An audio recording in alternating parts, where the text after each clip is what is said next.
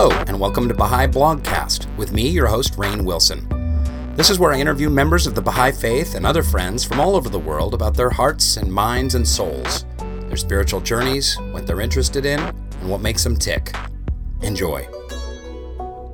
Ladies and gentlemen, and perhaps aliens listening into this Baha'i blogcast, welcome. I'm so excited for today's guest. This is an esteemed gentleman that I've been corresponding with for at least three years trying to get on the show, and it just didn't work out or fell through the cracks or for one reason or another. And then, due to an accidental email, we were reunited, and I'm so excited to have Louis Venters on the show. Now, I don't have his full bio in front of me. I would like Dr. Venters. Yeah, yeah, as a matter of fact. okay, Dr. Mm-hmm. Venters to tell us a little bit about his history and background. He's a historian, he's a professor.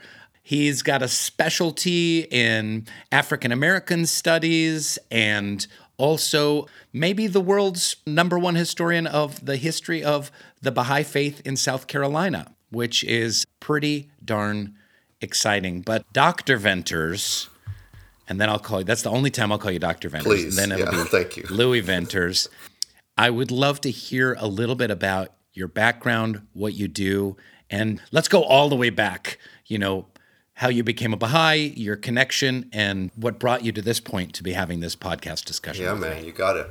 Um, so I actually live in the town where I was born, Florence, South Carolina, um, but but never had any idea that I would end up back here. Um, I grew up on the other side of South Carolina in Greenville, um, in the foothills of the Blue Ridge Mountains, and became a Baha'i uh, when I was about 13. My family came um, back to this part of the state regularly because this is where my dad's family was from. And uh, I actually first heard about the Baha'i faith on the radio, on Radio Baha'i, uh, which broadcasts from the Louis Gregory Institute in Hemingway, South Carolina. That's my dad's family home, uh, Hemingway. And we were going to my grandmother's house or coming from my grandmother's house, I don't remember, and looking for a radio station. And um, this was 1988, 1989, when Radio Baha'i was, was very young, had just been on the air a few years. And we happened to happened upon this station and they were playing some jazz and then the announcer came on and I remember kind of vaguely. Uh, it's been it's been a few years now. It was an African American woman, and she said, uh, "You've found it. This is Radio Baha'i broadcasting. I don't remember exactly what she said. Broadcasting love and light in Eastern South Carolina. The voice of the Louis Gregory Baha'i Institute." And I was like, "What in the world? I don't even." I don't recognize those words. And I asked my folks, "What is this? What is Baha'i? What is this?" And um, and actually, both of my parents were somewhat familiar with the faith from well before I was born. My mother grew up um, mostly in Chicago, um, very close to the Baha'i House of Worship in Wilmette. And so her family had been there before and she had done a report on the Baha'i faith when she was in high school. And, and my dad's family uh, was from Hemingway, where the Louis Gregory Baha'i Institute is located. And so he knew something of it um, as well his mother, my, my paternal grandmother, it turns out, had had rented an apartment to one of the first Baha'is who came to settle in the town of Hemingway in like 1968 or 1970, and um, and and my grandmother had I found this out years later. My mm-hmm. grandmother had gotten some blowback from from other local white people. Why did you let this foreign person? This where is she from? What kind of religion is she? And and apparently, this is what my aunt told me, is that my grandmother got called out like this in the post office. And in a small town, Hemingway, South Carolina, the, the post office was like the place where people see each uh-huh. other and so mm-hmm. forth. And so getting called out in the post office was apparently a really big deal. But my grandmother, this gracious little Southern lady said, Well, she pays on time and she keeps that place clean and she is very pleasant to me and my family. So I don't think what her religion is is any business of yours or mine. and and I figure in the grand scheme of things, the reason I became a Baha'i is because of her, right? And so, so her, her good deed, you know, transferred down mm. the generations maybe. But when when she when I when I did become a Baha'i and she was a little uh, a, little upset about it. It, it was it was many years later, um, and after I had heard that story, and she was like yet again kind of kind of pursing her lips and giving me that look about being a Baha'i, I finally told her, well, like you were the one who rented the apartment, right? You know that it's your fault. If you don't like it, that's between you and God. And really after that, she she started to mellow out a little bit. And by the end of her life, we lived just a few a few doors up from her uh, the last few years of her life. And uh, we would uh, share prayers together. And uh, she had kind of stopped going to church. She wasn't feeling as well and not not as mobile. And um, and so i would go over and say prayers with her. And she would hold my hand like she was holding on with everything she had. And was one of the sweetest things really that that by by by the time she was you know in her 90s um, we had really had a, a, a meeting of the hearts mm really a hmm. blessing mm. before she passed. That's beautiful.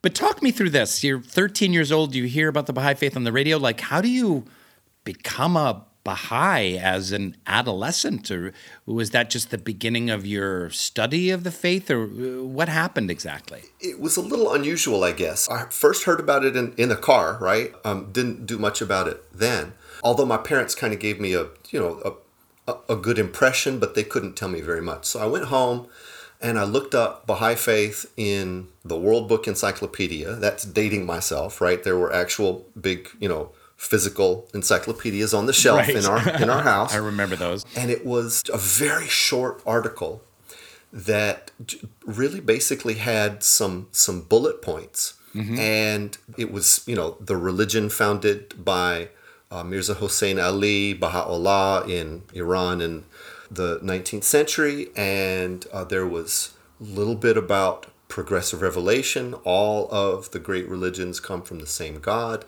The uh, central teaching is the oneness of humanity and uh, the the coming age of the peace of peace of the world. And and I was like, well, uh, this is manifestly true. That makes all kind of sense. And my only question at that point was, well, what do I do? Like, so, like, are there other people? like, do I do I go someplace? Do I change my name? Do I have to say different words? You know what?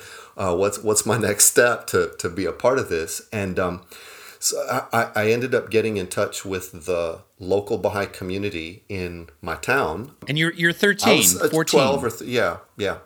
Um, yeah, and, so you're like, uh, hello. Uh, yeah, I'm, I'm voice so, I was a weird like, kid. You know, uh, uh what can I say? What can I say? I'm just trying to picture the, this. It's fantastic. So, so the, the the secretary of the local spiritual assembly received my letter and called my house and talked to my folks and said, I'm not entirely sure that my own children are not playing a joke on me, but I have this letter that says that there's this this 12 13 year old kid who wants to become a baha'i. Is this is this legit? And my mom said oh oh yeah that's him. Let me let me let you talk to him. Um,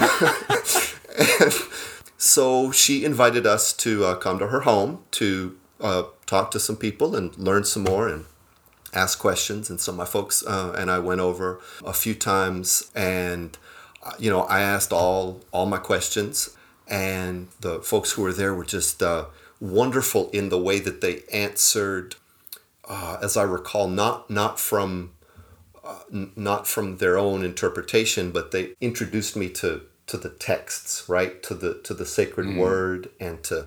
To turning to the words of Baha'u'llah and Abdul Baha when we have questions. They, they just modeled everything uh, that that now looking back, I, I, I see that they they ought to have done. They did a great job. Um, mm. Everybody was very, very respectful of my parents. My parents never became Baha'is. They still haven't, 30 um, some years later, although I think they both feel very, very close to the faith and, you know, approve of, of my path. So I knew that I wanted to be a Baha'i. My folks were, you know, not quite as quick um, to, to see that as I was. And there was a while when I kept doing stuff with the church youth group and so forth. And uh, I had to go talk to our priest and talk things through about what I wanted to do. and then finally, um, I said, nah, I, I really, really want this. But so the age of maturity in the Baha'i community is 15, right? And so I was I was underage. So when I signed up, um, my parents had to had to sign too, and so so they, They approved. Um, and Yeah, uh, and uh, you know, and they told me this uh, years later as well that they talked about this. You know, this is our 13 year old son, kind of a headstrong kid. If he wants to do this, if he really does, and we say no, then that will surely drive him away from us and towards it. And if Ah. something is wrong with it, then we're really up the creek, right? Mm-hmm. So, what we ought to do is say yes and then just watch and see what happens, right? And follow this. Mm-hmm. Mm-hmm. Which now, now that I'm a parent myself, I'm like, well, that's a pretty brilliant stroke of parenting right there. They did they did fine. And, you know, apparently so many years later they're they're more or less satisfied with the way I turned out. I, I, I would think so. I would hope so. And becoming a Baha'i at such a young age in such a racially diverse place as South Carolina influenced your career decision to study African American studies, African American history, Southern history Yeah. um, in South Carolina. Uh, did those two go hand in hand? looking back, it seems that way. Although you know, looking out at the time, I, I, it wasn't clear. But yeah, you know, so I I, I, I was born and raised um, in the generation, the first generation after the civil rights movement. So I grew up in racially integrated schools, uh, and as a matter of fact, from elementary school to middle school to high school, the African American population of my school in, increased significantly. I had mm-hmm. black teachers from from very early on, so understanding African Americans from a, a very young age just seemed like, well, this is to understand reality, to understand life, to mm-hmm. understand my mm-hmm. environment. Sure. Like that's that's that's part of the deal. So then becoming a Baha'i in a, a local Baha'i community that was very, very uh, racially uh, diverse, and where African Americans were in many ways very influential in the tone and the culture and the priorities of the local community. Yeah.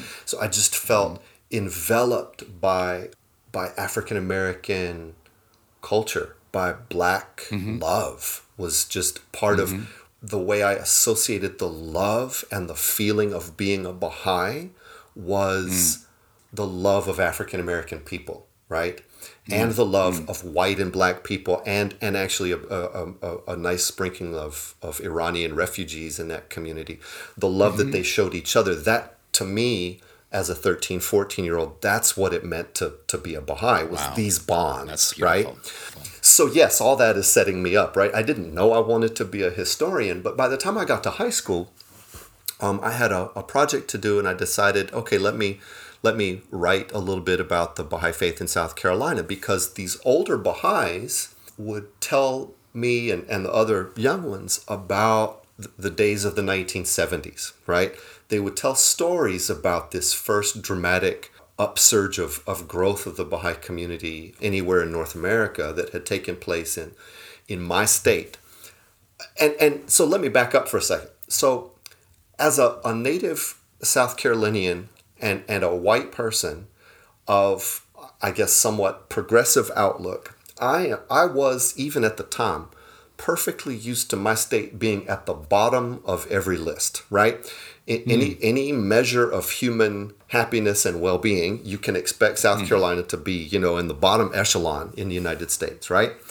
So here I was, this young Baha'i, this teenager, and these older folk are telling me that, as a matter of fact, within the universe of, of the worldwide Baha'i community, my state was at the top.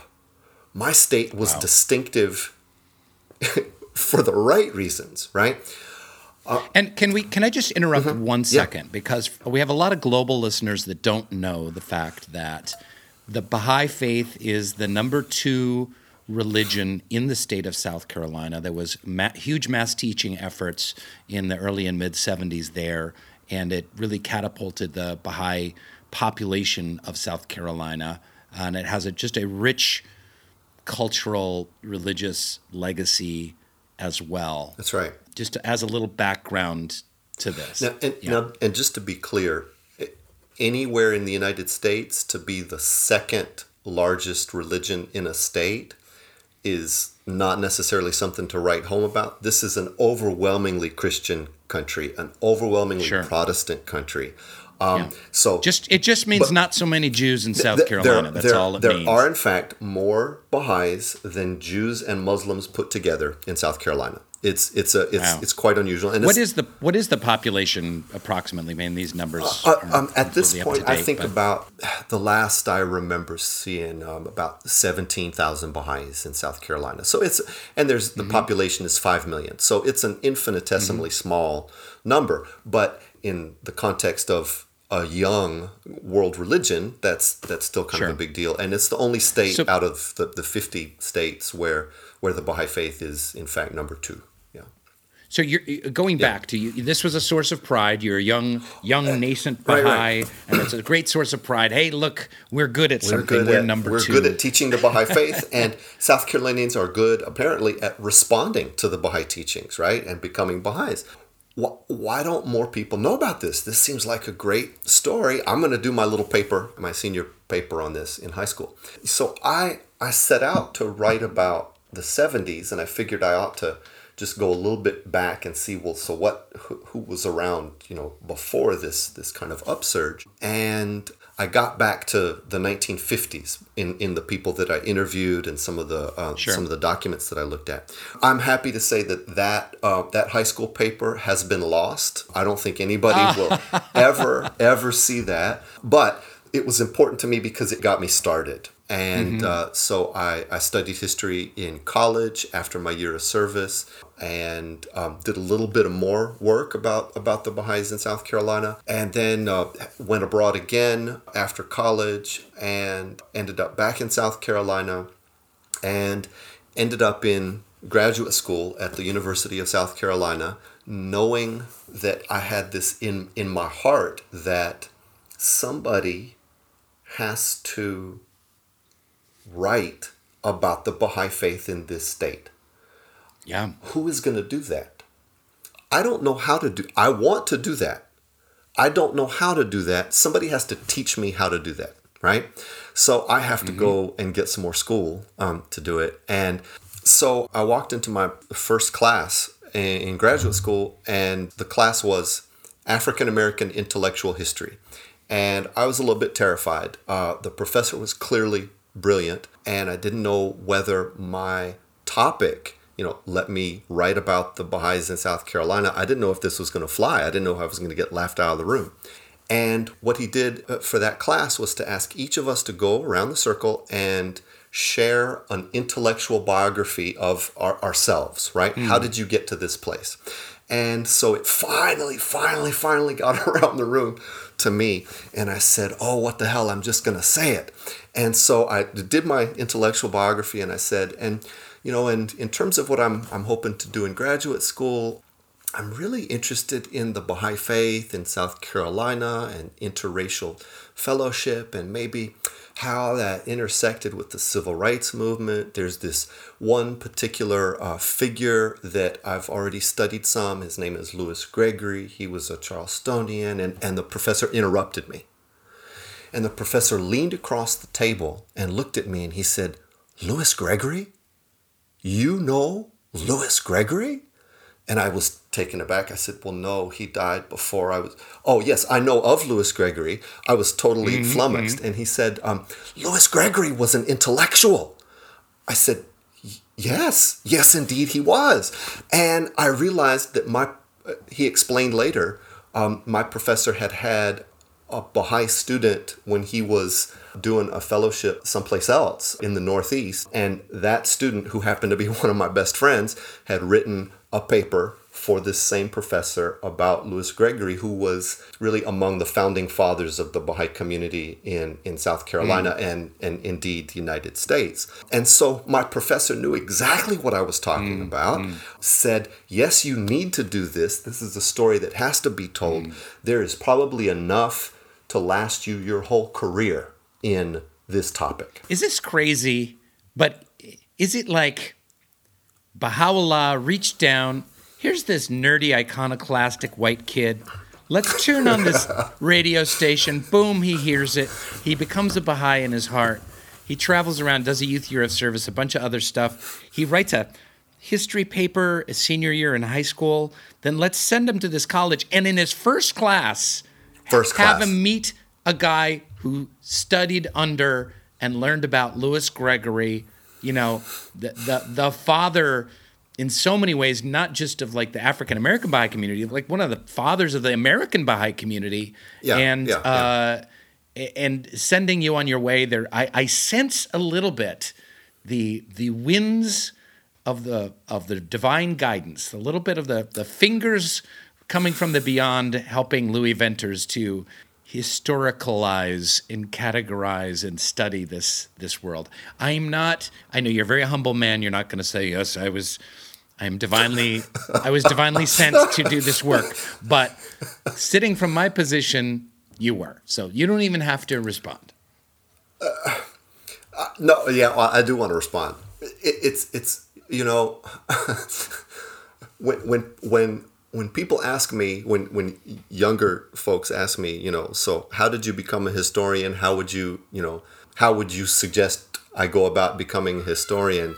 I, you know, I, I can't say do it like I did it because my path was so convoluted mm-hmm. and I, I felt so much of the time like like I didn't know what the next step was that I, you know I wasn't even I wasn't even doing it so uh, so I, I don't know I don't know what to say except that it really feels like I ended up in the right place at the right time and I'm I'm grateful. And when I you know complain about you know too many of my students uh, exams to grade and so forth and trying to balance all the things in my life like i just i i try and remind myself listen this is this is my bliss. This is exactly exactly what i wanted and it's been given to me so so shut up stop complaining just do the work and enjoy you know enjoy what you got it's um it's wonderful it's wonderful But I, I, I want to before we move on, and I really want to get into the books that you've written, um, No Jim Crow Church and a History of the Baha'i Faith in South Carolina. But Yeah. before we go there, just tell me really quick. You, you've bounced around the globe a lot, also, and served as a Baha'i in a lot of other areas. Could you tell me a little bit right. about about that work? Yeah, so um, so I uh, uh, between high school and college, I did uh, basically a school year of service in West Africa in the Republic of Togo.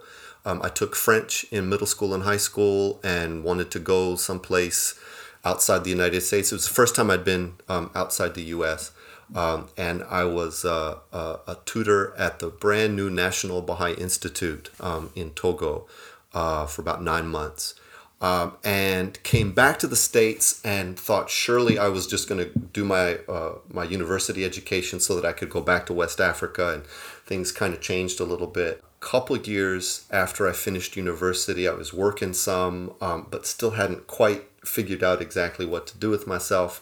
I I got married, which was wonderful, um, to a young woman who had she was a U.S. citizen and and also well, white on the outside at least, but she grew up in Honduras and Nicaragua. So she was very much a Caribbean person uh, as far as I was concerned uh, culturally, and got married. And we ended up naturally getting a job in uh, Bosnia the first year we were married. course, so we yeah. went straight to, to um, South Central Europe. This was five years after the Dayton Peace Accords. Yep. So the, the civil war in Bosnia was very, very fresh. There were still pockmarks in all the buildings and and scars in the people, you know, that you that you mostly couldn't see. Uh, and we were there for a year. We came back. Uh, we had vacation and went to stay with her folks in Nicaragua for a while um, when the September 11th uh, attacks happened, and so we were kind of shut out of the United States for a while, and finally came back in 2001 and have made our, our home here uh, since then. So, but I, I, I do feel that that international experience just ch- changed the trajectory of my life completely, especially starting out in, in Togo. I knew by that point how something about African culture in uh, uh, having been transported across the ocean because of the slave trade and how how African many Americans were, right? In our in our uh, culture, especially in, in South Carolina, very very interesting Creole society, right?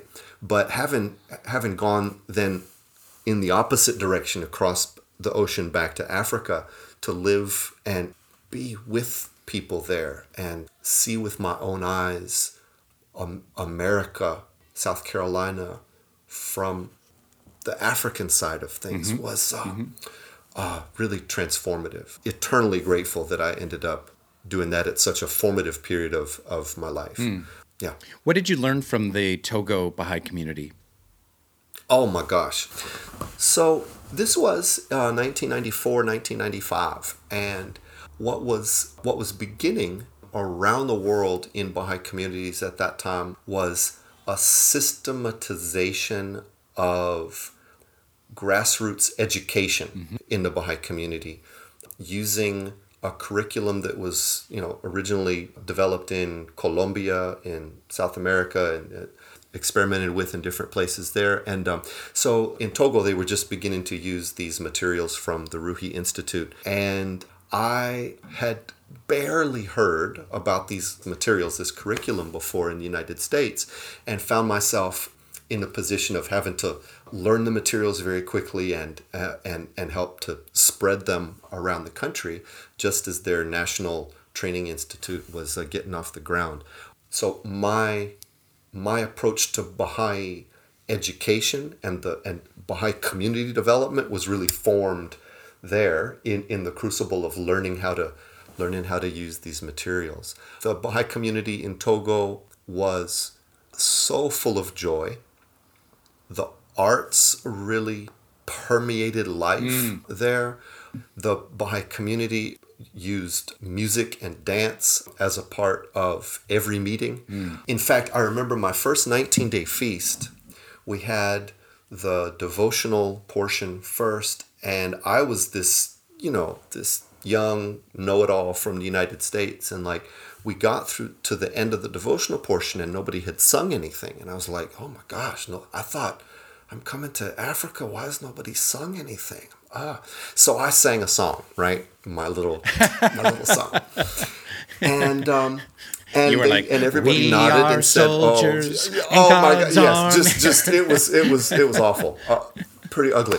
And so they all said, "Merci, merci, thank you, that was great," and then moved to the consultative portion, and then. And then I figured out why nobody sang at the beginning is because the social portion, Oh. they bring the food around, they bring out the drums, Oh. and people spend two hours singing and dancing every Baha'i song that they know, right? Wow. I was dumbfounded. Mm, I was like, mm. oh, I think I just figured out how to worship. I think I just figured out how to bring joy into every bit of the practice of the Baha'i community. And I also think I just learned how to shut up and listen before I wade in and, and try and uh, proffer my wisdom. Lord have mercy. So, listen, let's get to your books. So, yeah. book I read and greatly enjoyed, No Jim Crow Church. Uh, fascinating study of the Baha'is in South Carolina, the Baha'i movement there. But for those who are listening from around the world, wh- what is what does that mean? What is what is Jim Crow in a super nutshell? I think most people probably know what it means. And then what what does the title of the book refer to? Right, right. So Jim Crow is uh, the the system of racial separation and exclusion and discrimination in the United States that came up in the late 19th century, so several decades after the US Civil War was concluded, mm-hmm. and lasted all the way up through the civil rights movement of the 1950s and 1960s. Mm-hmm. And in some respects, there were pieces of this system that stayed around until the 1970s. And there are ways in which you could say Jim Crow in terms of neighborhood segregation, like residential segregation, the mass incarceration in the United States, particularly of black and brown men. There are aspects of the Jim Crow order that, that persist and cast a very, very long shadow over the United States. But the height of this system is, say, 1890 to 1964, 1965 with the passage of the Civil Rights Act and the Voting Rights Act that were that was really the the legislative high point of mm-hmm. the civil rights movement. Mm-hmm. And so this is the system that we mostly associate with the South, the southern United States, where in the 19th and first half of the 20th centuries, that's where the vast majority of African Americans lived, was in, in the South, where the system of slavery had been most prominent. Mm-hmm. And it was segregation in public spaces, it was separate schools, yeah. separate churches, separate public accommodations of all kinds. It was persistent economic discrimination. It's not that there was no place for African American people in this order. There was a place for them, right smack at the bottom of, of the economic system, mm. right? In the lowest paying work. And it was a system that was policed in every way by violence and the threat of violence. It was the exclusion of African Americans from any kind of po- formal political decision making. So that's that's the Jim Crow system. It existed in other ways in other parts of the country. In the South uh, is where it's mostly codified, where it's it's written into the law. But practices of Jim Crow took place all, all over the United States.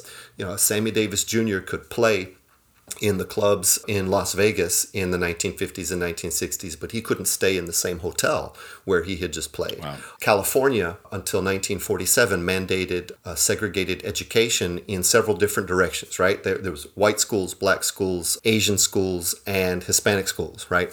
So Jim Crow might look different depending on what state of the United States you're in.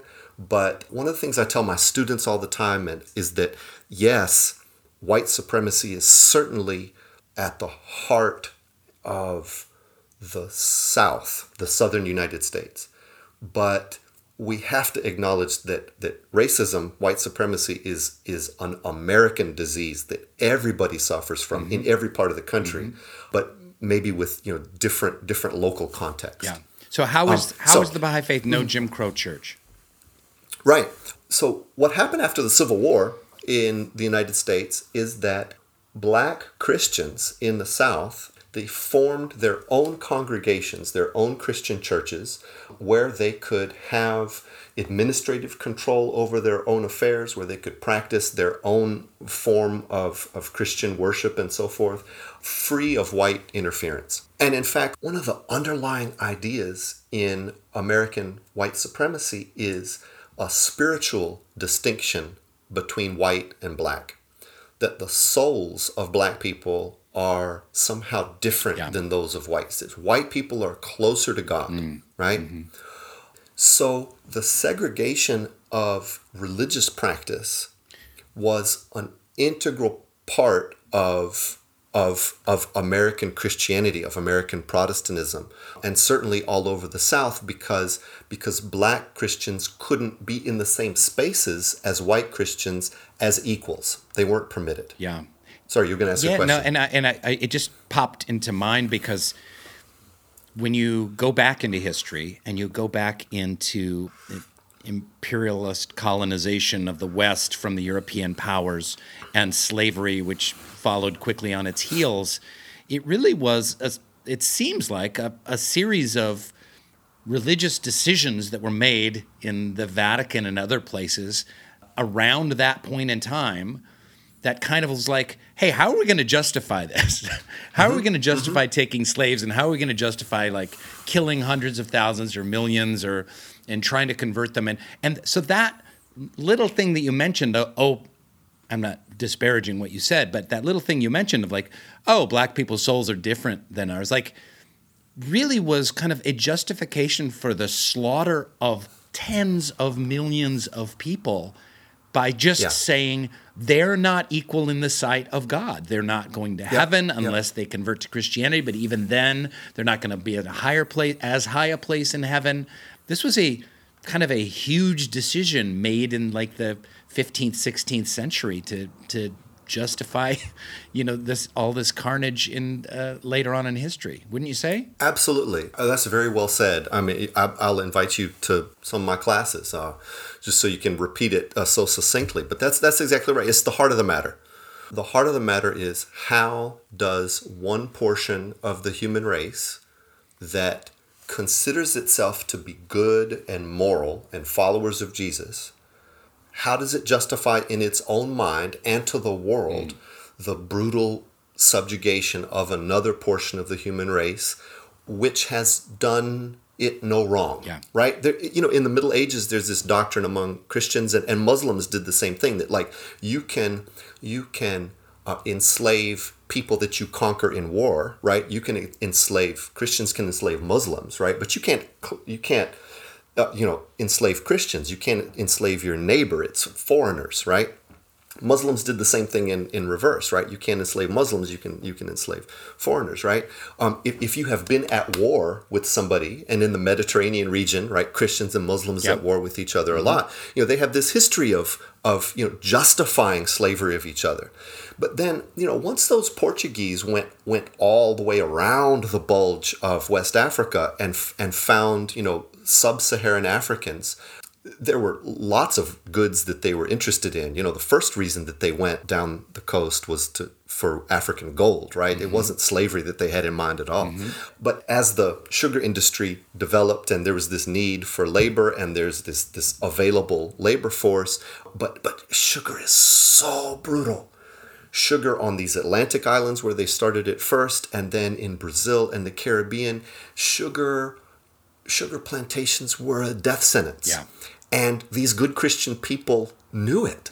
They knew it full well. Sure. They knew that these these sub-Saharan African people were not their opponents in war, right? There's there was the traditional justification of why you can take them slaves like it's out the window. We have to come up with something else so that we can sleep at night. And they casted around there was a, a number of different strands and threads and different kind of ideas and yeah, what they settled on was you know, maybe God created them too. Maybe there was still one creation, but something happened to those people. They are less less favored in God's sight and way far down the chain of civilization. And so, actually, we are doing them a favor by enslaving them and exposing them to, to civilization. Mm. Uh, the mental gymnastics yeah. that have to ensue when you know that you are committing spiritual sin right mm-hmm. your mm-hmm. your soul knows that what you're doing is evil and so that little brain has to come up with some way of of making it work mm um, and i think that i mean in a nutshell that's a fine way of explaining a great deal of american history um, in the united states and really throughout throughout the western hemisphere these the, the mental gymnastics yeah. and the fragility in a way the psychic fragility of white white people who construed themselves as white, who defined themselves. F- finally, you know, it wasn't Christendom that that Europeans talked about anymore. It was whiteness that they talked mm, about. Mm, mm. They, they construed themselves as a different kind of human being, but in order to, to, to keep that position, the the intellectual architecture, right, the religious architecture, yeah. is is what comes before really you have the, the practical means of subjugation. The ideas are at the root of, of white supremacy. Yes, it's an economic system. Yes, it's a political yeah. system. Yeah. But, but we have to interrogate the, the ideas as much as anything else. So take us back now to no Jim Crow church. They were allowed to have segregation of worship. So there were black churches and there were white churches that formed in the 20s, 30s, 40s. Right, right, right. So when the Baha'i faith arrived in the United States in the 1890s, it was just as this system of, of racial segregation was beginning to, to, to harden and take, take on new life. 1890s is when the Jim Crow system is really, it really comes into being. Mm. So the Baha'is very quickly, as people of different kinds of racial and ethnic backgrounds came in contact with the faith, they had choices to make very quickly about what what does an American Baha'i movement yeah. look like? Mm. Is it going to look like the the other religious groups in the country, which in one way or another are they're either like um, ethnically bound, right? Yeah. Judaism, or here's you know an Italian neighborhood with an Italian Catholic church, and over there it's an Irish neighborhood with an Irish Catholic church, or and then it, you know, and then as far as you know, black and white are concerned, you know, segregation according to race, uh, is is it going to be like on that model of religion, religious practice, or or what what do we do with this central teaching of Baha'u'llah of the oneness of humanity? What's the mm. What's mm. the practical implication when we live in a society that is in every possible way trying to head in the opposite direction of the oneness of humanity, fighting tooth and nail against the oneness of humanity. Right. And here's this little sweet little religion just come off the boat, literally. how, how, how does it constitute itself? And so, especially as the as the faith moved Uh, gained footholds in the South, these questions came came to the fore. There's no papering over, right? It, it becomes very very obvious in in cities where there's a large African American population. Yeah. Either it's it's one Baha'i community in a in a town, or it's it's going to be you know segregated compartments. And it, it, and it was interesting in your book. You talked a lot about Washington D.C. and that was such an interesting. Yeah. That's a fascinating history of this sure, kind sure. of split Baha'i community. Half of the Baha'i community meeting you know, seg- in a segregated fashion, and half the community wanting to meet and integrate, and Abdul yeah, Baha yeah, corresponding with both sides, and Shoghi Effendi corresponding with them. Yeah. It kind of was the the nexus because it really is a southern city. Um, yeah.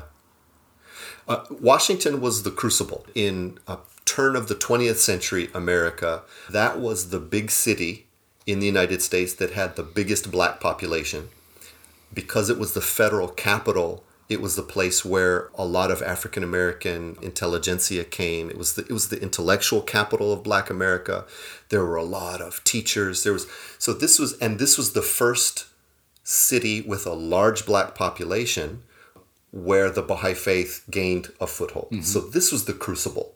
This was the place where it's make it or break it right here. What is the Baha'i faith in the United States going to be? And there were white Baha'is who either you know because of commitment or because of timidity. You know they were not interested in rocking the boat right? And there were others white and black who said you know this boat is meant to be rocked. That is in fact why there is a new manifestation of god. It's precisely to rock this kind of boat. And they and in the first couple decades of the 20th century they they experimented and they um, stepped on each other's toes and hurt each other's feelings and did their best to be obedient to Abdul Baha, the center of the faith, who constantly, constantly advised them to be together. Yeah. To be together. Don't get yourselves killed. Be together as much as you can. Uphold the standard of the oneness of humanity push as much as you're able, constantly bring the hearts together. When black and white are in intimate fellowship, it's a cause of light in the world. Yeah. It is it is world historically significant, mm. says Abdul Baha over and over and over again. This is a cause of the world's peace. If you black and white Baha'is in Washington, there are many letters that are directed specifically to the Washington community uh, and and he says, you know, in in so many words, like this is the place where we have to have to make the, this work. And in fact, of course, Abdul Baha came to the United States, and some of his most memorable incidents in his uh, his long stay in the United States are in Washington D.C., where he personally brought black and white together in public and in private in you know in high society kinds of occasions yeah. and regular middle class kinds of occasions and working class occasions abdul baha was uh, fearless in his speech and also in his action in terms of of bringing black and white together and that example made made all the difference for the baha'is in washington and really in the united states mm. that was the standard then they had seen it with their own eyes yeah. and so they knew that as abdul baha further directed them to scatter and settle in other states of the United States and you know particularly go to the south and the, the mountain west where there there weren't many Baha'is they they knew what the yeah. what the model was they knew what the standard was and the standard was in many ways that Washington DC community where they had been in the trenches and come out firmly on the side of there's only one Baha'i community in a city, and all the Baha'is, black and white and everything else they, they constitute one body. And that's the only the only way you can be a baha'i in the united states is, is together. So uh, the washington community broke jim crow. They broke the rules.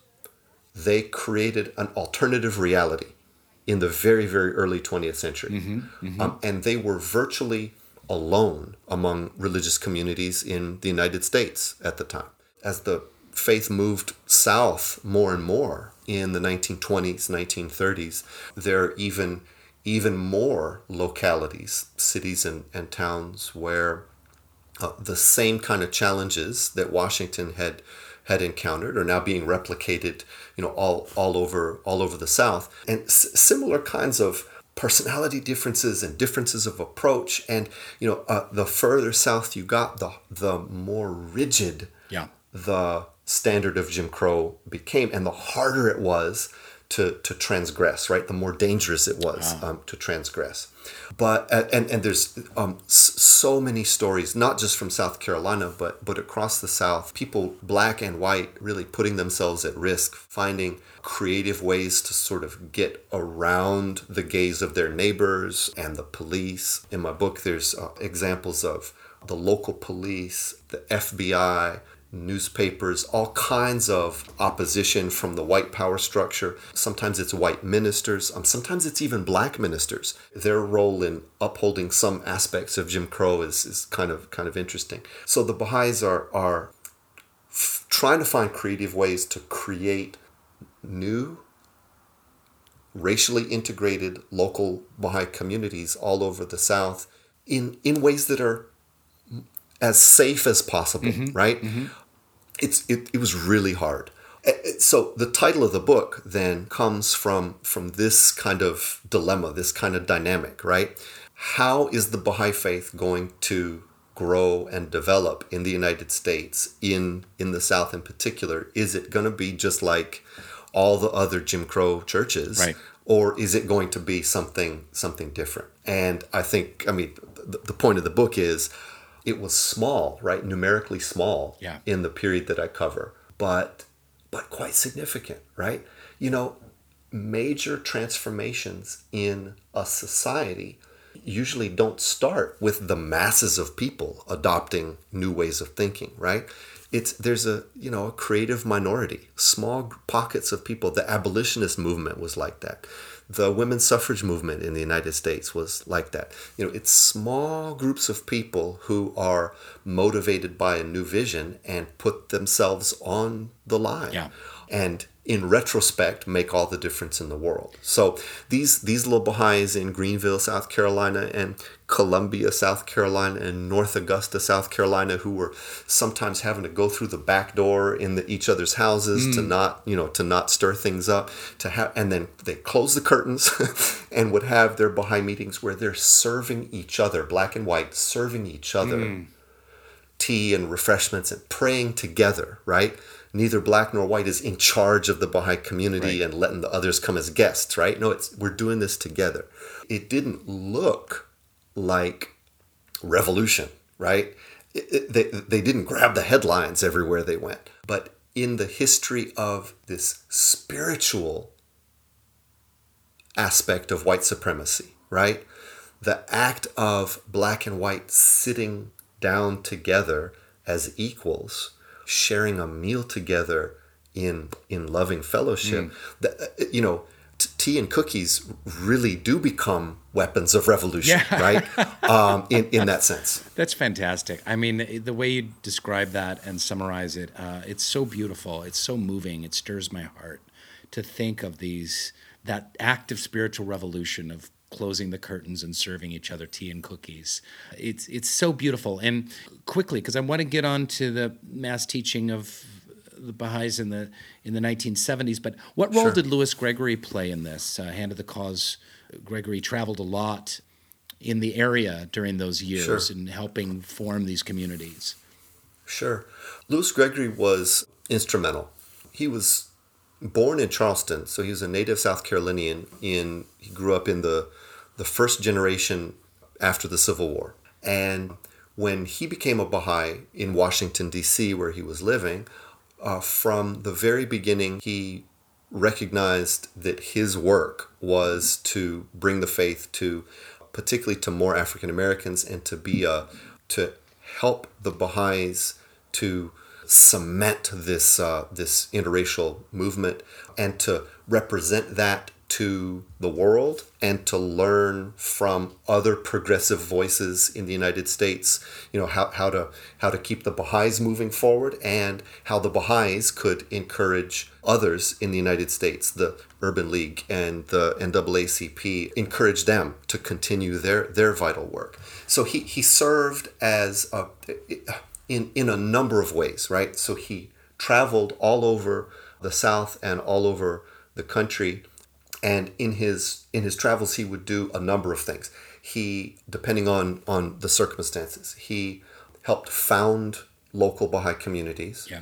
he always sought out intellectuals teachers african american and euro american and other uh, leaders in the local community who seemed progressive and would share the Baha'i faith with them and would also then report back to the national Baha'i community. Here are the people that I met in Nashville. Here are the people that I met in Greensboro. Here are the people that I met in Columbia. So kind of serving as a as a bridge in, in terms of discourse in society uh, between the Baha'is and and other other groups that were particularly pushing for uh, uh, racial justice. Mm, And in South Carolina, he was uh, he visited Charleston, uh, his own hometown, many times. Um, Columbia, Orangeburg, where there are two uh, black universities, Greenville, where I grew up, and that part of the state, over and over and over again from 1910, his uh, his first Baha'i teaching trip, undertaken just a year after he became a Baha'i himself, all the way up through the 1940s when he, he was you know too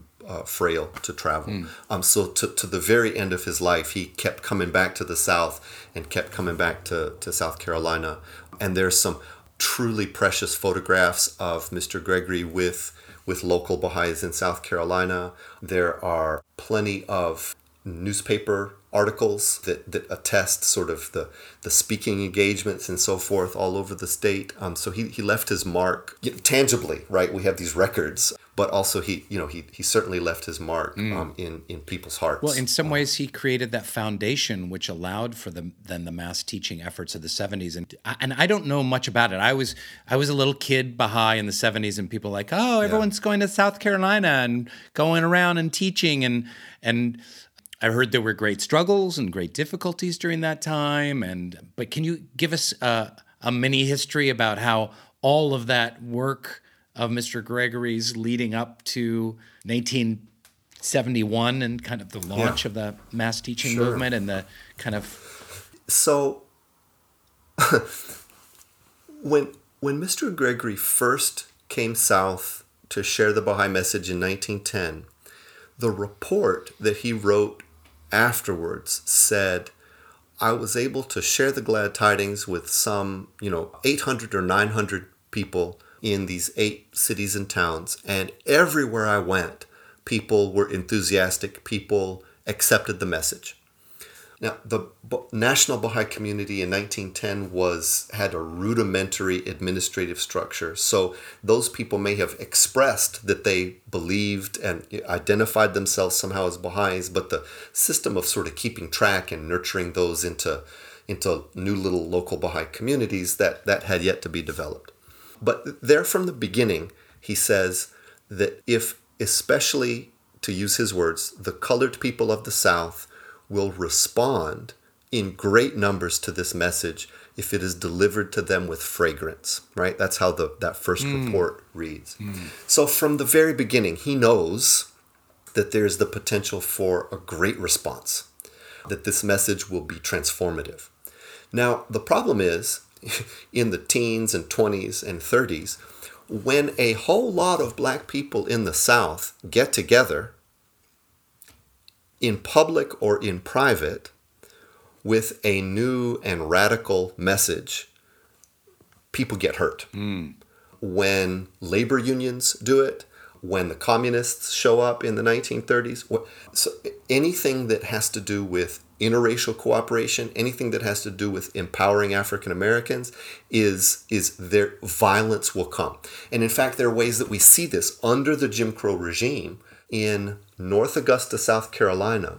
There was in the 1930s there was this this great document that I found. It's this this older Bahai's recollections of of when when she was uh, younger in in North Augusta, and she said that so there was a, a, a Baha'i meeting that started in the home of uh, a working class black woman, and at first they spoke to just a little room full, and then the next week they spoke to a room and another room full.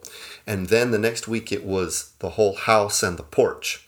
And then the week after that it was a whole yard full. And, and the way she wrote it was, and then after that to a great gathering. right? As if a, a house and a, and a porch and a, and a yard full yeah. was still small, but mm. then it was a great gathering. But she said, then the house became suddenly dark and closed to us because the authorities found out that there was a large number of colored people gathering together, right? Mm. So here you have this this an additional testimony, right? Of I don't know what is that, dozens, hundreds of people who are expressing this vital, vibrant interest in the Baha'i message, and they got shut down. This is under the Jim Crow system. This is dangerous. What happens then when the civil rights movement mm progresses to the extent that it becomes less dangerous for African Americans to express themselves in public. Mm. What happens when the civil rights movement registers enough victories, right, at the federal level and then, you know, at the state and local level that the Jim Crow system starts to there are cracks in the system, mm-hmm. right? And and there's ways that you can break through the system and people are not as likely to get hurt and killed. Hmm. That's when the Baha'i faith is finally able to, to really begin it's to free. flourish, yeah. right? Mm-hmm. So yeah, yeah, the, the, the ground was so hard that these seeds had a, hard time sprouting. Mm. But then, you know, the, the, civil rights movement comes in and, and tills the soil, and then you come and and share with Southerners, black and white, that you know there's a new messenger of God that has come to the world, the reason for all of the upheavals that we're experiencing in our society and around the world is because of the force of this new message. His will is that all the peoples of the world be one tribe, one family, that there be justice in this country and around the world. You say that to African American people in South Carolina and other southern states in 1968, 1969, 1970, 71, boy, that's when you see them begin to move as likely their parents or grandparents would have in 1910 mm. had mm. they been able to, mm. right? Mm-hmm. So that's what happens uh, essentially in uh, in the Deep South in the very late 60s and and through the decade of the 1970s is experimenting with methods and approaches that are in some ways in, um, uh, inspired by civil rights organizing. How do you take the Baha'i message to you know all kinds of neighborhoods in a southern city and and beyond them really into the countryside? And so you saw in the first uh, big campaign in south carolina in 1970 71 uh, we're coming up on the, the 50th anniversary. It took place over the christmas holidays. Um, there were probably about 10,000 people, mostly in, in rural parts of South Carolina, mostly African American, but there were also white people, also Native Americans, mm. uh, who became Baha'is in the space of six or eight weeks. Wow. Nothing like that had happened in, in North America before. The, the American Baha'i community in general was enthused about it and also uh, kind of overwhelmed. Um, how do we integrate such a large number of new people into the the structure and the and the community of, of the Baha'i faith sort of overnight. They hadn't been faced with that with that uh, that question before, and uh, it turned out to be quite challenging actually for for a number of reasons. The momentum um, from the 1970s from that initial campaign was it continued into additional campaigns during the rest of the 70s, and then um, The last big one was uh, 1985, 1986 in South Carolina and Georgia, and there were a number, another um, 2,500, 3,000 uh, people who became Baha'is in, in the space of, of a couple of years. And the questions that arose were about methods of Baha'i education, uh, building Baha'i community life in rural places that the rest of the American Baha'i community didn't really have any experience in that cultural context, mm-hmm. right?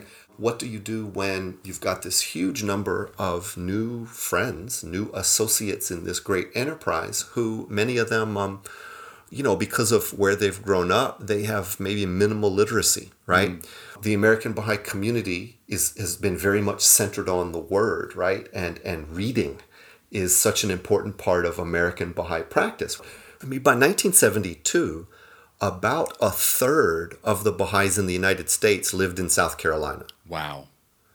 There were, you know, 60,000 Baha'is in the country and 20,000 Baha'is in South Carolina, right? It's it's so it's it's a what do we do when that many of us are from such a different cultural and socioeconomic situation, right? So there was energetic experimentation in South Carolina, other places in the deep south with transforming the Baha'i community, right? Not just acting upon these new people, but these new people, quote unquote, they also transformed the American Baha'i community, transformed its identity. When American Baha'is say, Who are we? Mm. right? By the 1970s, a big part of that question is, We are black Southerners. Mm. That was a new, a, a new thing in the American Baha'i community, right? When by the 1970s, when American Baha'is say, you know, what what is our purpose, right? To a large extent, a, a lot of that question is our purpose is to is to uh, to uplift, to liberate the human potential of rural communities across the South and the West, right? People took the, the successes in South Carolina and went to other places in the United States with similar kinds of methods. Let's see about this population. Let's try this in my town. This was a part of a movement all over the world, really, in the 60s and 70s and 80s, all over Africa, Latin America and the Caribbean, um, a number of places in Asia and the Pacific. There's similar kind of movement of people in what people called at the time, you know, the, the third world, right? Mm-hmm. Moving into the forefront of the global Baha'i community. In fact, the, the, the world Baha'i population shifts decisively in these decades towards the equator, right?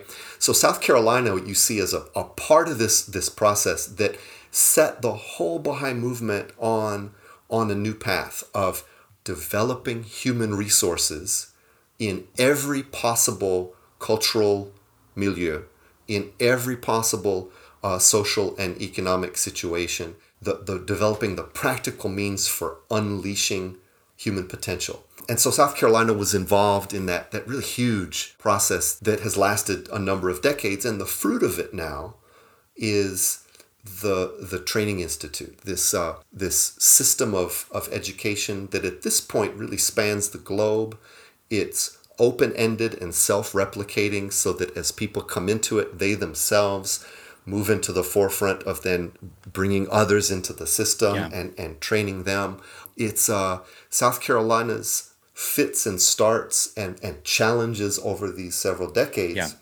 are were a part of developing this uh, this system. And it's um, I remember talking to someone at the Baha'i National Center about the the media campaign that they did in the late '90s, and they had hundred thousand people call in. That's when they set up the one 800 Unite mm-hmm. number, and and there was no follow through, and they couldn't. They realized swiftly, oh, we always thought the problem was going to be finding interested people. No, we there's interested people out there. We don't know how to bring them in. We don't know how to fold them in. We don't know how to deepen them and bring them into community life and and connect with them. There's no there's no follow through. So I imagine that those lessons learned during that time were very much reflected in the institute process and the the core activities of the late 90s early 2000s kind of coming onto line hey we're going to need a foundation to to bring people in through a sequence of courses, get them praying together, take care of their kids, home visits, all of this stuff maybe was out of those of those valuable lessons. Well, you know, I, I think um, in a nutshell, one thing that, that became quickly clear starting in South Carolina was okay, it is amazing to have 10,000 new Baha'is in the space of six weeks. But maybe we should have backed up a little bit, right? Maybe, maybe, maybe that's actually more than than the structures of our community at this moment can can handle, yeah. right? They don't know automatically how to be Baha'is just because you know they've had just because an individual has has had a, a, a spiritual experience convincing them of the truth of a new revelation doesn't doesn't mean that all of the next steps are are intuitive right and moreover the existing baha'i community has to change changes as new people come in right so so nobody nobody was ready for uh, for what would happen with when thousands of people uh, embrace the faith at the same time. The thing is, the only way we can all learn together what to do when thousands of people become Baha'is all at once is to is to be faced with that challenge, mm. right? Is to mm-hmm. be faced with that opportunity. Mm-hmm.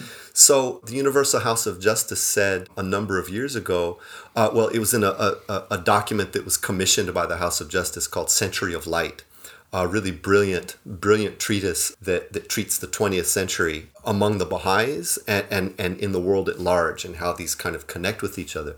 And when they review this period, the, the 60s, 70s, and 80s, the statement is there's no other way we could have done this except to, to learn the way we did, right? To, to jump into it and experiment and, and learn.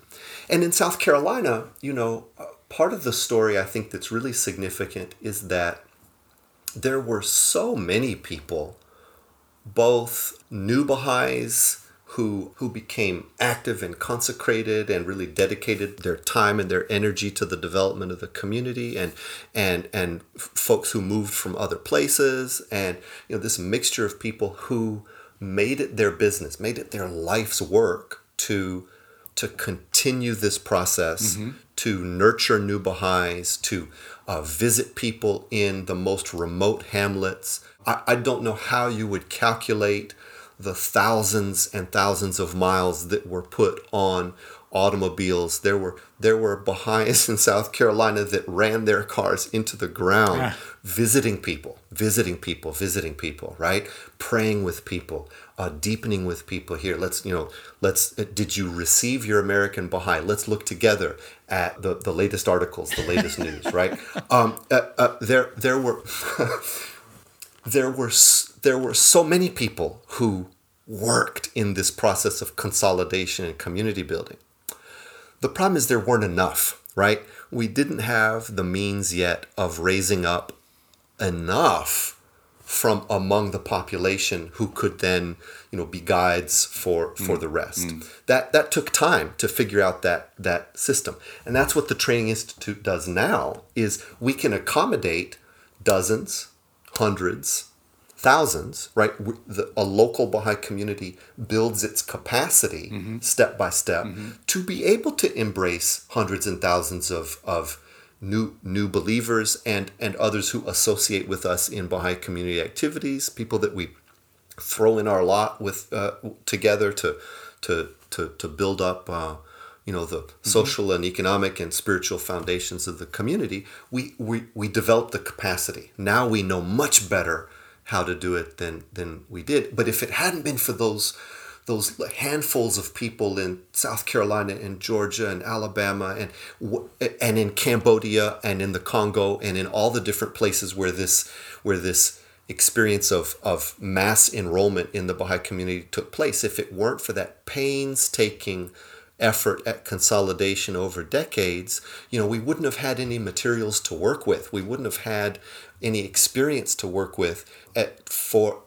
when it came time to systematize yeah. our, our educational process for for the whole world. So catch us up now. Uh, we've been I'm conscious of the time, and uh, I would love to do a maybe we need to do part two of this podcast, which I have Hey, done okay. before. But um, uh, catch us up now to 2020 in South Carolina. The successes, the challenges, and the current state of the community that has gone through such a roller coaster of transformation. Yeah, sure. Well, eh, you know, as it is in at any snapshot in time, it's a mixed bag, right? So the the the huge numbers of the 1970s and the 1980s, I mean, we haven't we haven't seen anything like that in a while. But over the last over the last few years, what we've seen is with the development, with the deployment of the Training Institute process, little by little in, in various communities around the state, some of that momentum is beginning to, to build mm-hmm. again mm-hmm. at a, a manageable pace, right? We see that when whenever they're presented children and grandchildren of people who became Baha'is in 1970 and 1980 are among the first people in a community who are ready to pray and study and work and, and start to build, right? There still aren't enough people to initiate this this training institute process in all of the localities in South Carolina where there there would be there will be a ready response. Um, wherever we've tried it, um, it it's it's been successful universally. There's a there's a no doubt that the spiritual receptivity of people is hasn't changed all that much since since 1970 since 1910 right when mr gregory first uh, Yeah, first spoke about first it letter, so yeah. yeah. So um, in my community of, uh, of Florence, um, we've had some really great success in the past couple years. There's a lot of mostly African American young people that have been attracted to the Baha'i community. Uh, over the past couple years, I don't, I I don't have all the latest numbers, but we've had 20 or 30 who have uh, who've embraced the faith formally over the past year or two and way more than that that have uh, are participating in devotional gatherings and study circles um, um, beginning to animate junior youth groups and teach uh, children's classes. So we have more than a hundred a few hundred people, i- including family members and so forth, that are that are involved in Baha'i community life to some degree or another. Of course, the pandemic, like everywhere, has sort of changed things, and now the Baha'i children's class that, that my kids are in on Zoom has we're with like one other family in Florence and a, a few in Charlotte, North Carolina, one in Manhattan. Some, uh, th- their cousins in, in Boston sometimes. So so so community life is uh, is changed a lot Sure. o- over the past Yeah. over the past few months. But I would say that the time is right in South Carolina.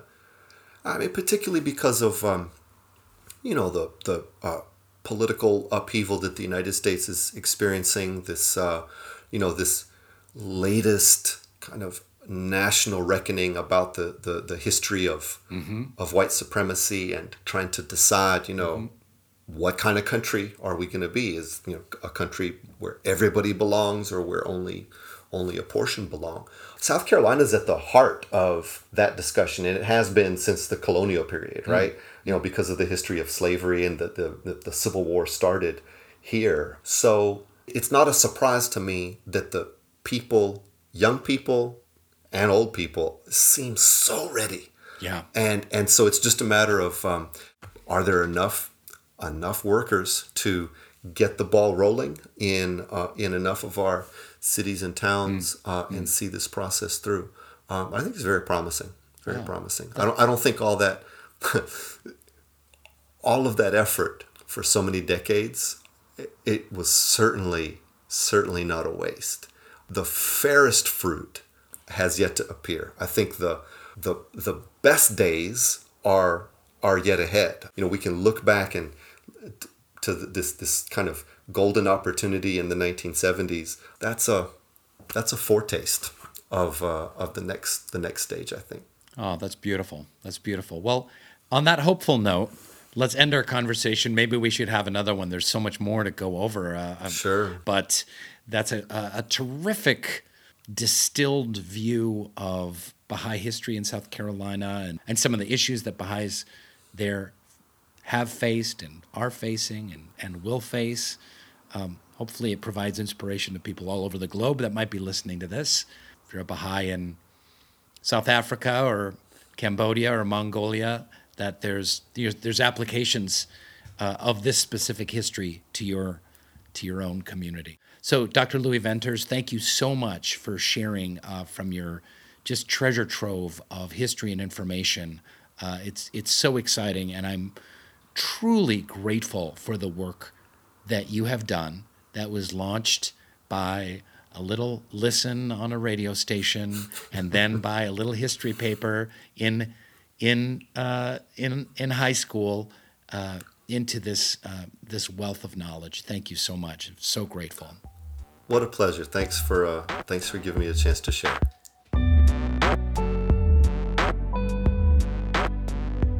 Thanks for listening to Baha'i Blogcast. Hope you enjoyed the episode and the conversation. Check out more fun Baha'i stuff on Baha'iBlog.net. Thank you so much, and good night.